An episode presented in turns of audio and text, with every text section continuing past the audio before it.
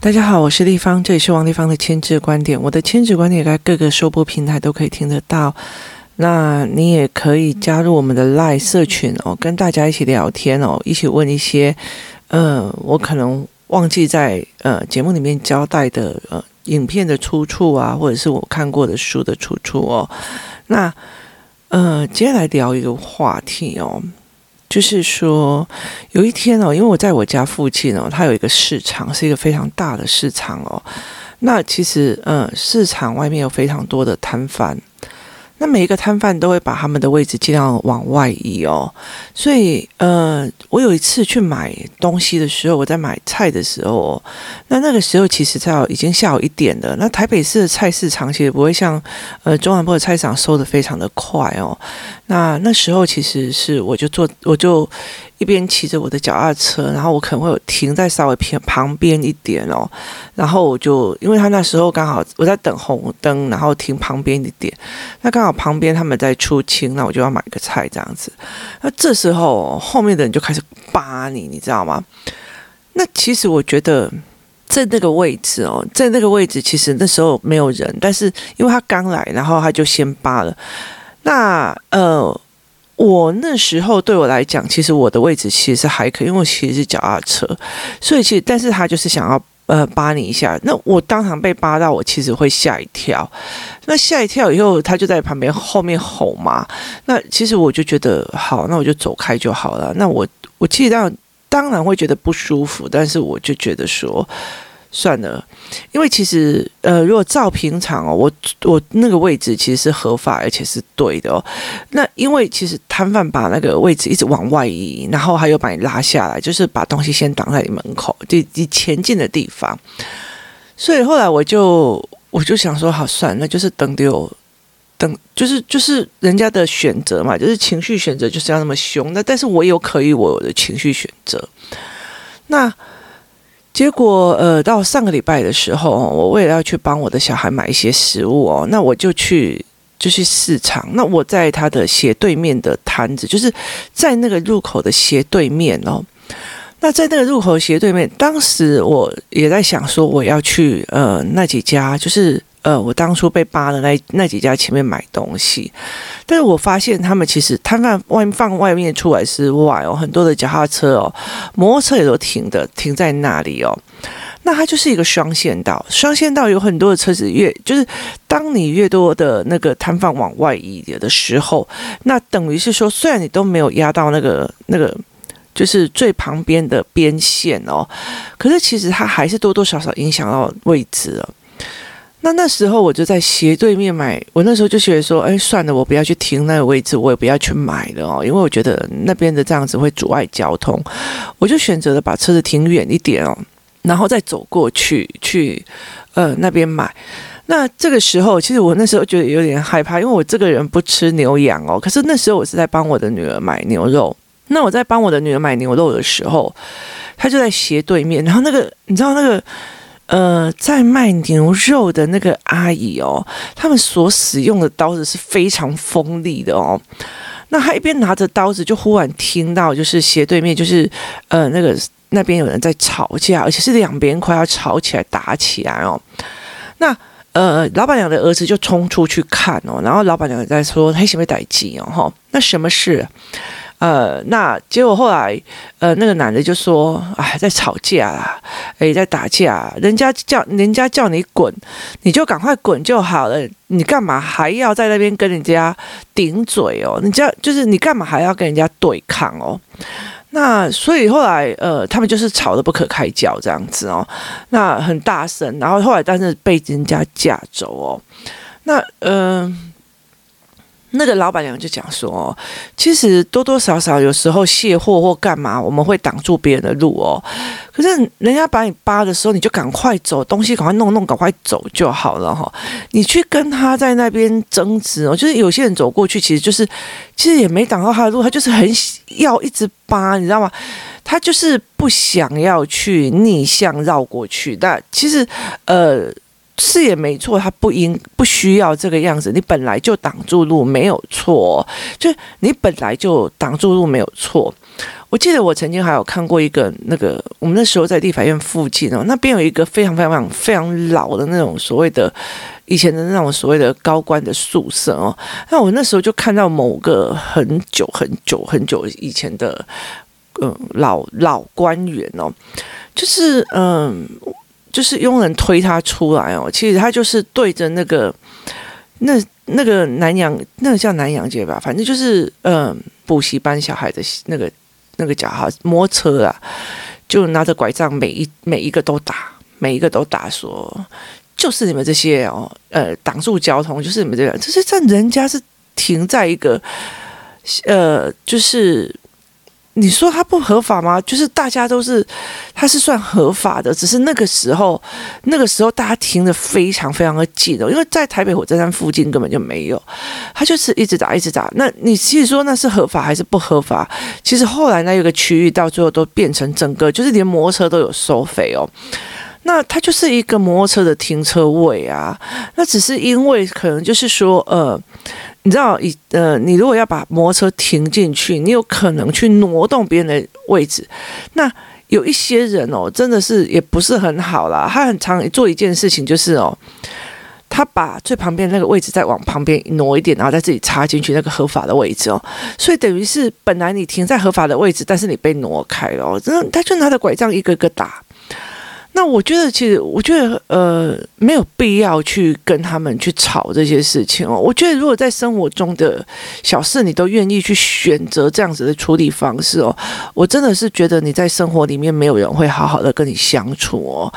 我后来到很呃大了之后，我才会理解一件事，不是亲情，不是你生的孩子他就愿意跟你相处哦。很大的一部分是因为你的相处的模式是好不好？那。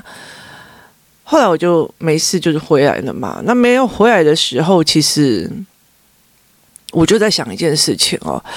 我就在想一件事情，说我们常常会跟小孩在讲，说我们要把事情讲清楚哦，然后把呃委屈说清楚哦。然后有时候我们会呃变得一个是非对错哦。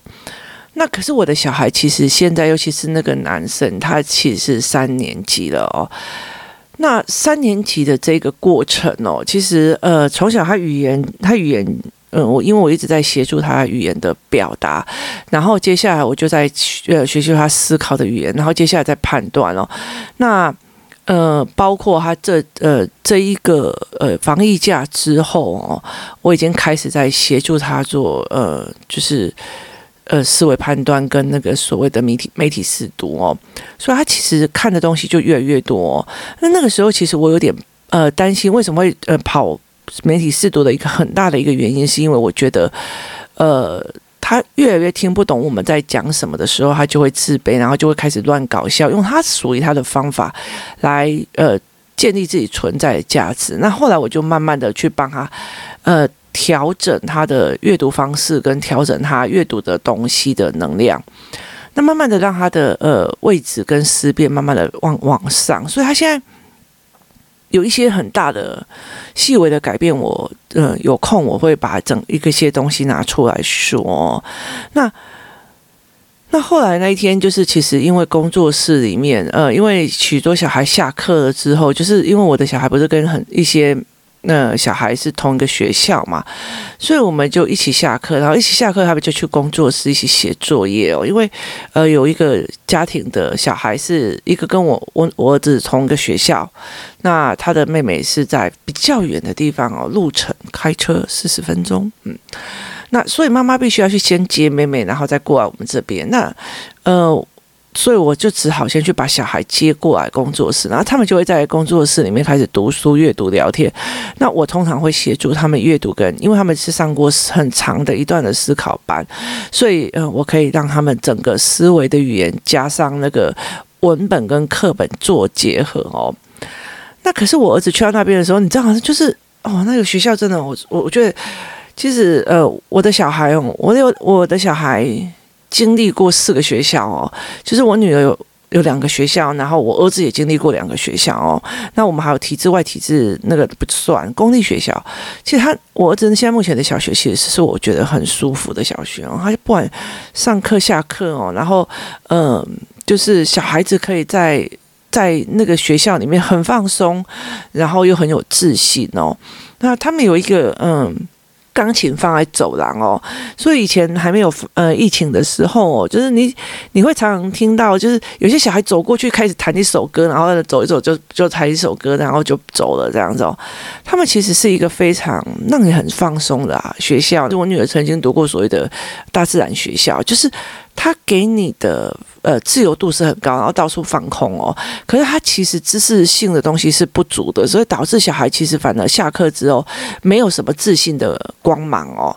那是就很就是就去那边有点玩，就是玩日子这样。那可是他没有一个呃有学到东西的那种稳定感，所以可是这个学校就让我觉得很不错。那后来他们下课又来这边哦，那因为。呃，那个学校其实很好，很不错。然后再加上他的好朋友们啊，一些朋友都在同一个学校，所以他们下课以后，他们就是封街让你接小朋友，然后他们就会直接去对面公园玩一玩，然后我们自己搭公车回来。我们就走一站嘛，一站两站，然后就搭公车回来之后就，就呃，他们就在工作室里面读书干嘛。那呃，这个时候有一个小小孩哦，他也在那边哦。那他那时候，这现在是三岁多四岁，他因为他嗯、很会跟其他的小孩，就是就是玩那种什么砰砰，然后我打打人，那我干嘛？就是探次郎的动作啊。那所以其实我儿子就会很气哦。那那一天其实我儿子有几次就是呃，就例如说抱起小孩，本来要。抱起小小孩，本来要帮他旋转，然后到时候，但是差一点把他呃摔出去哦。那我就非常非常非常的生气。那呃，还有包括就是说，呃，在下围棋的时候，就是你知道，其实。经过了三三个月的防防疫假，我发现了一件很可怕的事情，就是很多的小孩丧失了跟人家破题的能力哦，所以就是上课就非常非常非常安静。可是我儿子就是非常非常的开心，那他就跟跟其他的朋友在那边，你你动一下脚，我动一下脚，你动一下脚，我动一下脚哦，那他们就会变成这个样子。那当他变成这个样子的时候，我就会觉得。然后那时候，其实他跟他下棋的那个人，后来他就是呃，又跑去后面跟人家下棋。也就是说，他下完这一盘棋没有收棋，然后就去旁边跟人家下棋。那已经下到一半，那我儿子就情绪来了，就觉得说，为什么全都是我收这样子，不公平？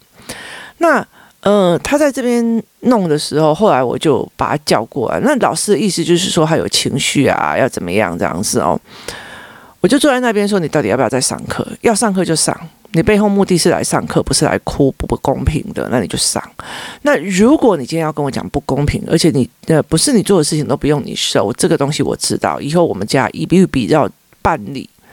那他就说他不想听，我说没关系，你不想听你就不要听。那后来还到最后，呃，他又呃有争执的时候，我就叫他过来。那一过来以后，我完全就没有想要听他说什么了。那我我就我就叫他坐在那里。他就问我为什么，我就说你有没有动手？他说，其实他就是，嗯，他就说大家都有或干嘛这样子。那我的，我的跟他讲说，我就跟他讲说，儿子啊，你知道一件事情吗？人吃什么才会真正的长大？然后，然后我儿子就看着我说，吃饭啊。我说没有，每一个人都会吃饭，他会长身体，可是他不会真正的长大。那我儿子就想了很久，他说我不知道，然后我就跟他讲说，人只有唯一吃掉一样东西的时候，那才是真正长大的一个证明，那叫做委屈。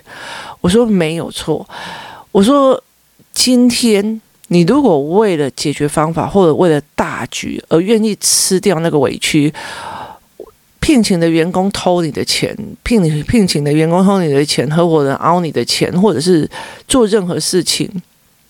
甚至你，呃，赚的钱都被人挖走了，甚至你被人家背叛了，甚至你被人家倒债了，甚至你被人家干嘛的？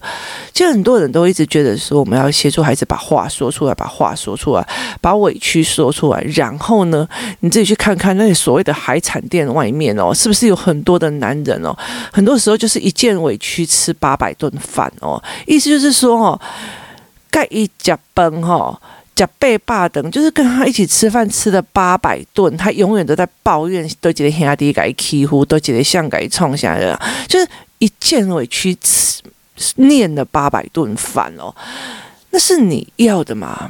我说那是你要的嘛？然后，呃，那很多的时候，我就跟他讲说，我就跟他讲说，其实后来回来的时候，我的那天回家的时候，我就开始了。我说，如果今天我把我呃在市场里面遇到这件事情，A 他只是觉得方便，我就停在那个位置，那个也位置也是呃商商家，就大家都这样停嘛，哈，那。那个人 A 就是存在那个位置，那 B 就是觉得说你们就是挡住了，你们就是挡住了大家的位置，然后他就扒你也就算了，还用出三字经一直干掉哦，那。你可以扒，可是你出三字经在羞辱人哦，那 A 就不舒服了，所以他们两个就冲突起来了哦。那所以是在这件事情时候，A 可以选择什么？A 有几个选项，就不要理他，先回去骂回去，什么有的没有。我想骂回去有一件事情就是哦，你如果选择开口骂回去的时候，你回到家里还是不会，然后你的结果是什么？你还是不会气完哦。为什么？因为你永远记得当初我还是再多骂他几句什么。什么什么就好了，在我再多骂几句什么什么什么就好了哦。所以有很多事情，它其实是呃是非黑白，或许是你觉得对，他觉得对哦。对 A 来讲，我就觉得我停在这里是怎样？那呃大家都这样停。那对 B 来讲，他觉得说你就是挡到我了，你要怎样？好，那 A 就会觉得说我挡到你也不用出三字经啊。哦，每一个人都有自己的角色跟呃论点哦。那可是呢？解决方法是什么？你要不要把你的心思放在这里哦？今天被今天员工偷了你的钱，或者是员工偷了你的东西哦，我可以其实在网络上，或者在很多时候，或者在做什么时候，反复的去抱怨、去出可怜、去干嘛我都没有。可是我没有，为什么？因为我有很多事情要往前前进哦，我有太多事情要往前前进，我有很多的东西要往前前进哦，所以。把苦说出来这一件事情，为了背后目的是解决，为了背后目的是放下，不是争一个是非，不是一直讲、一直讲、一直讲哦，卖鸡蛋代鸡靠背霸登本哦，就是不要一件事情抱怨个八百顿饭哦，没有用。可是问题在于是我们在教养孩子的过程里面哦，我们在教养孩子的过程里面会一直卡在什么，你知道吗？专家跟我讲说要同理他，专家跟我讲要讲是非，然后把事情讲清楚，OK 的，好。可是后来就是要讲大局哦，大局里面把话吞进去，也是其中的一个选项。就是把委屈吞进去，为了大局着想，我把委屈吞进去哦。我今天说一句比较直的一件事情哦，如果我是政府官员，每一个人酸民都在，我就起来跟他干掉，跟他对干哦。就我有没有办法真的去做防疫工作，或者是干嘛？我没有诶，因为你很会嘴，因为你闲闲没事做，很会嘴啊。那呃，在我工作室里面也有非常多的事情是这个样子哦。其实后来我觉得呃。在我儿子跟我女儿看来，其实他会有一件事情很明白的一件事情，就是说，你们呃，就是妈妈在这很多的过程里面哦，其实我吞下很多事情哦，那我没有讲，那我觉得是说，哎。你如果这种心态就觉得说，你就是要包容我，你就是要怎么样，你就怎么样，你是不是在后面说你？你如果怀疑我在后面说你，你要来跟我问吧。那你没有也就算了，那你也不会问我什么这样子哦。例如说，像有个小孩，他就觉得说，他妈妈就觉得说，为什么我当初不愿意，就是让他小孩进入那个思考班？我说不是啊。思考班这种东西，你只要让我知道那个时段你有事，我就不会约你。第二件事情就是在于是说啊，你这个小孩，呃，上的学校的那个课本内容，我真的都不熟啊，那我不太可能就是呃去引导他去做这件事情。那甚至在于是说，好，我看了你的课本，我看了你的东西之后，我发现。如果我的思考班里面的东西让你的所谓的呃文本活络化，就是看那个文哦，你的脑袋里面呈现的思维是呃比较鲜明化的哦。可是你提供的都是一些鬼怪文本，那我对我来讲，我就觉得说，其实那鲜明化搞不好就会害到你哦。所以其实有很多的选择，那你不能因为你不懂，你不听别人的选择，你就一直在后面重伤人哦。所以就很多时候，好，那你要去。一个一个骂，一个个去解释，说我不是这样，我不是这样，没有必要嘛。那我就跟我的儿子在讲说，呃，难道我其实因为我的儿子是那个书写障碍嘛？我说我好不容易把我的字练得那么漂亮，可是我要去看你的字。我说我难道没有在吞我的委屈吗？那我从今天开始，我其实我愿意想要去很多地方，我本来也可以去做很多事，可是我因为你，我也吞掉我的委屈啊。当人开始吞掉委屈的时候，才真正长大。医生跟你讲，你糖尿病了，你糖尿病了，不要再吃糖，你狂吃，就是你狂吃。为什么你你觉得让我不吃糖太委屈我了？所以你还是狂吃，那其实你没有长大，你没有长大，你还是一受不了这些委屈。那很多的时候，你就是在讲我的小孩怎么这个样子，我的小孩。那后来我真的觉得有些人哦，以前我会觉得哦，他好像被小孩弄到自己在快要崩溃或干嘛。可是有时候我会慢慢的理解一件事，你只是想抱怨，就。你没有想要解决事情，那你没有想要解决的事情，那如果你的小孩是这个样子，然后他就会一直在承受你，我现在到底要不要爆炸，我要不要爆炸？我觉得他也很可怜。可是你一直处在于是你让我委屈了，而不是你没有去思考说我是不是也让小孩委屈了。我很多妈妈就会跟我讲，你如果不知道我的小孩会打我呢？那我就想说，他如果没事打你，就是有精神病；有事打你，就是你给人家委屈了。那你为什么不把这件事情处理掉？就是芥蒂他孩子的思维，或者是你自己的思维。后来我想想，哎，他只是要我可怜他，不好意思，我不赢哦，就是。何必呢？那所以，我后来会在我昨天就在跟我呃几个工作室的妈妈在那边聊天的时候，我在讲说，人当妈妈其实是一件非常非常难的一件事情哦。所谓的难的一一件事情，就是在小孩的时候，你必须要引导他讲话，讲话把事情讲出来了以后，你又要把讲他事情的脉络讲得非常的清楚，前因后果、是非对错都要讲得非常的清楚，包括每个面向在看这件事情会有。不同的解读，不同的思维，不同的面向，不同的高度，也会有不同的解读。当这些全部都出来的时候，他越来越会讲，越来越会有道义的时候，甚至会越来越迟疑的时候，这个时候你却要叫他吞了吧，吞了吧。你了解那意思吗？那呃，很多的妈妈一直没有办法因此而跑，意思就是说，好，到这里。我到这里了，你都会讲，你也明白了，就是你看清楚了，那有必要讲出来吗？不一定哦，哈。如果你看清楚了这个人对你的阴谋，然后你也止损了，就是跟他划清关系了，好，那你要不要继续讲哦？你要不要把这件事情再一直反复的讲出来哦？那是一种策略，你要。你就讲，例如说你不要，你就不要讲。那为什么有一些很多的人他愿意大讲特讲？其实，在媒体的流量跟媒体的思维哦，所以他们会选择把它一直讲出来，或一直在呃哭可怜或干嘛。其实他是为了流量，他是为了嗯有媒体的热度，有媒体的光环哦。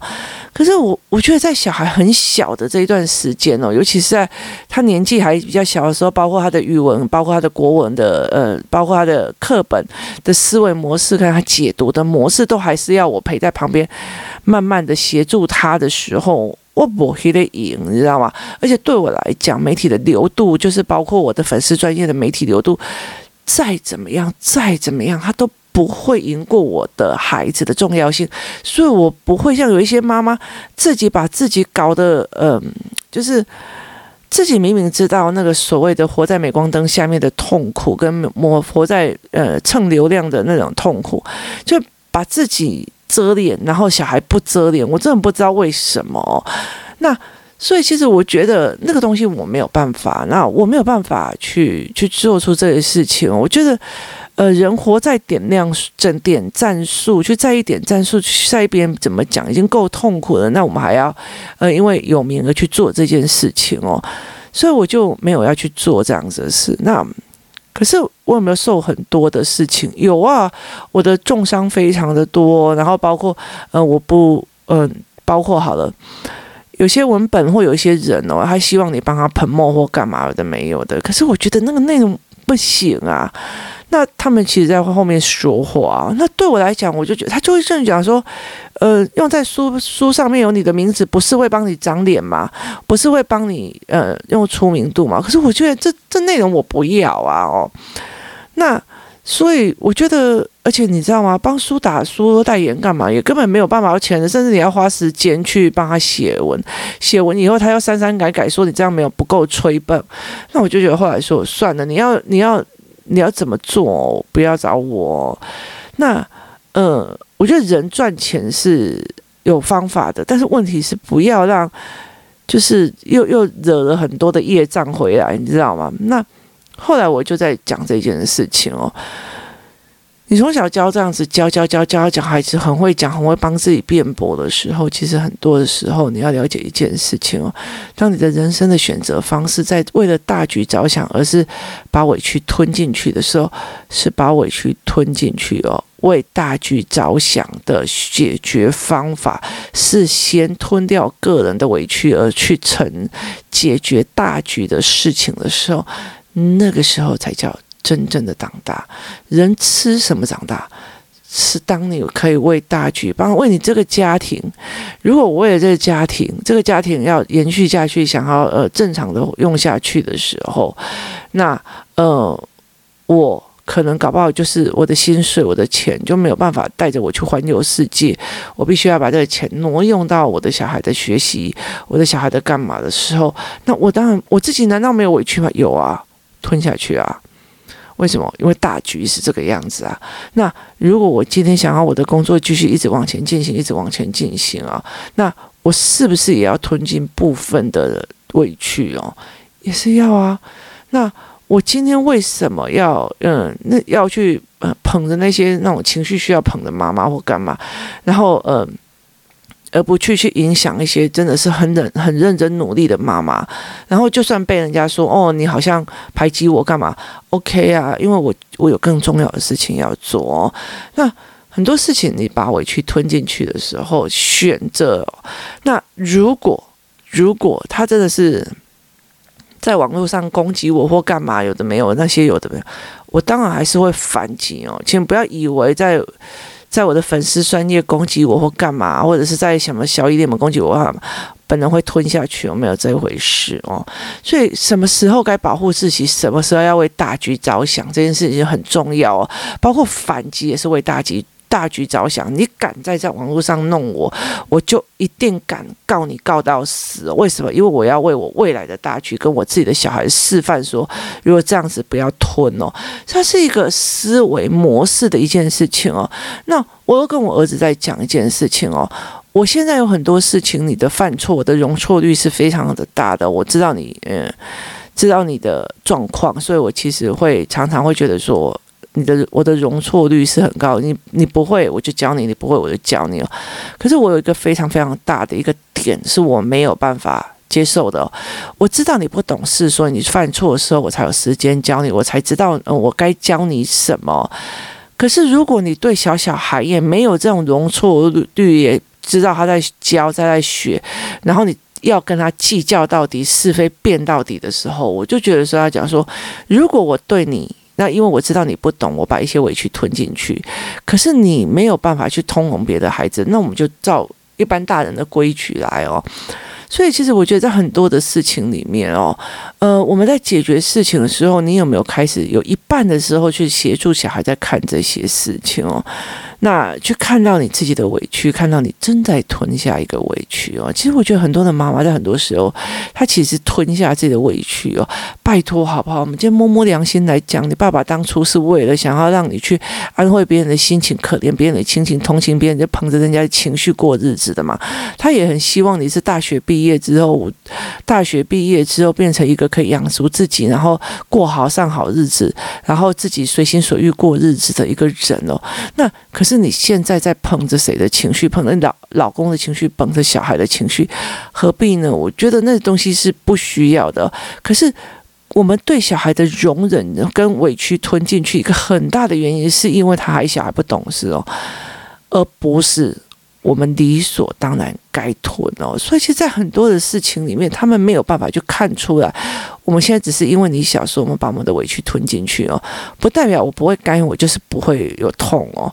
所以在很多的事情的时候，再去调配小孩，尤其是男生女生的状况的状况之下啊，有一件事情在于是，你有没有办法协助孩子说，哎，我怎么去容错，我怎么去。吞进去委屈的时候哦。那另外有一件事情哦，委屈有两件事情哦。第一件事情叫做我因为大局搞着想解决的方法，就是先吞进个人的委屈而去成就大局，不管是家里或者是说夫妻关系或者干嘛。第二件一件东西叫做互相理解哦，互相理解的意思就是说，今天早上我在载我的孩子出去呃学校的时候，那我骑着脚踏车载着他哦。那我骑着脚踏车载着他的时候，这时候我就，呃，我往前骑的时候，旁边有一个呃一个女生，她牵着一只狗，那我就从她侧边超车过去，走过去这样。这时候那一只狗忽然对着我们开始狂吠，你知道吗？那开始狂吠的时候，你知道我儿子其实是很怕狗的，他好不容易把把他的恐狗症有点弄到好哦，因为他有一次就是因为你知道姐姐很大只哦，然后弟弟很小只哦，那姐姐就说哦，好可爱的狗狗，冲过去，你知道吗？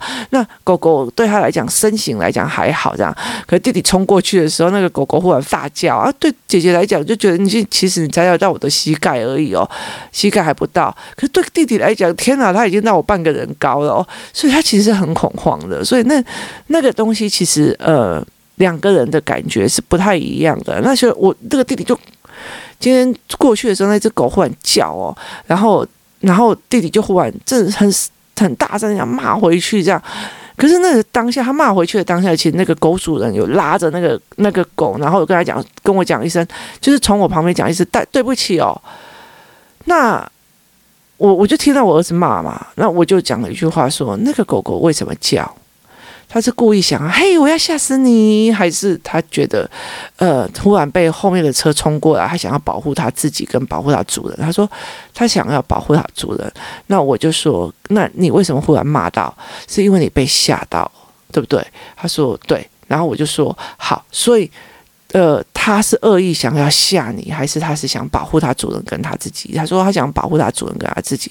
那我就说，你有听到？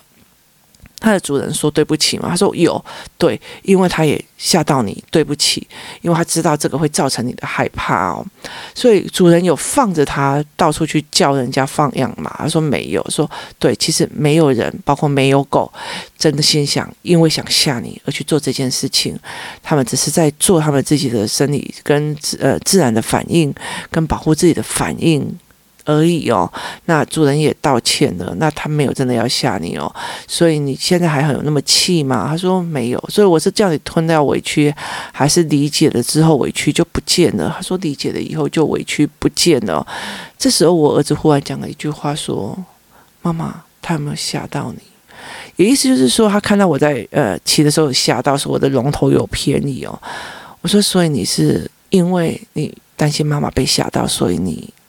你你发表这样子，他说对，我说谢谢你那么在意我，那呃，我也现在也理解你了。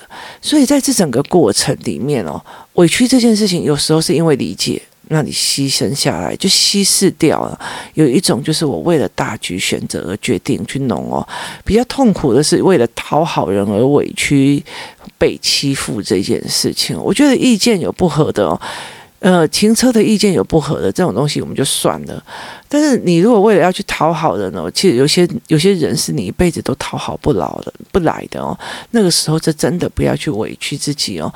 不管在哪个情绪之下，委屈是一种选择，它不是一种我为了选择被更欺负而委屈哦。这不一样的哦，所以当呃我们的小孩越来越大的时候，有些时候我们才会理解一件事情哦。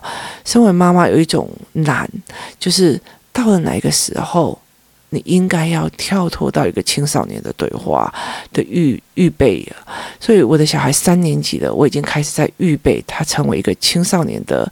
凡是有些事情为大局着想，为大局吞下来，或为大局思维的这个角度哦，而不是在真正的又在于是快乐说谎，不舒服不舒服就骂起来，舒服就怎么样，开始就事论事的过程里面，让他把事情看清楚，理解的清楚，同理的清楚之后，到最后，当你曾经为了大局，当你曾经为了。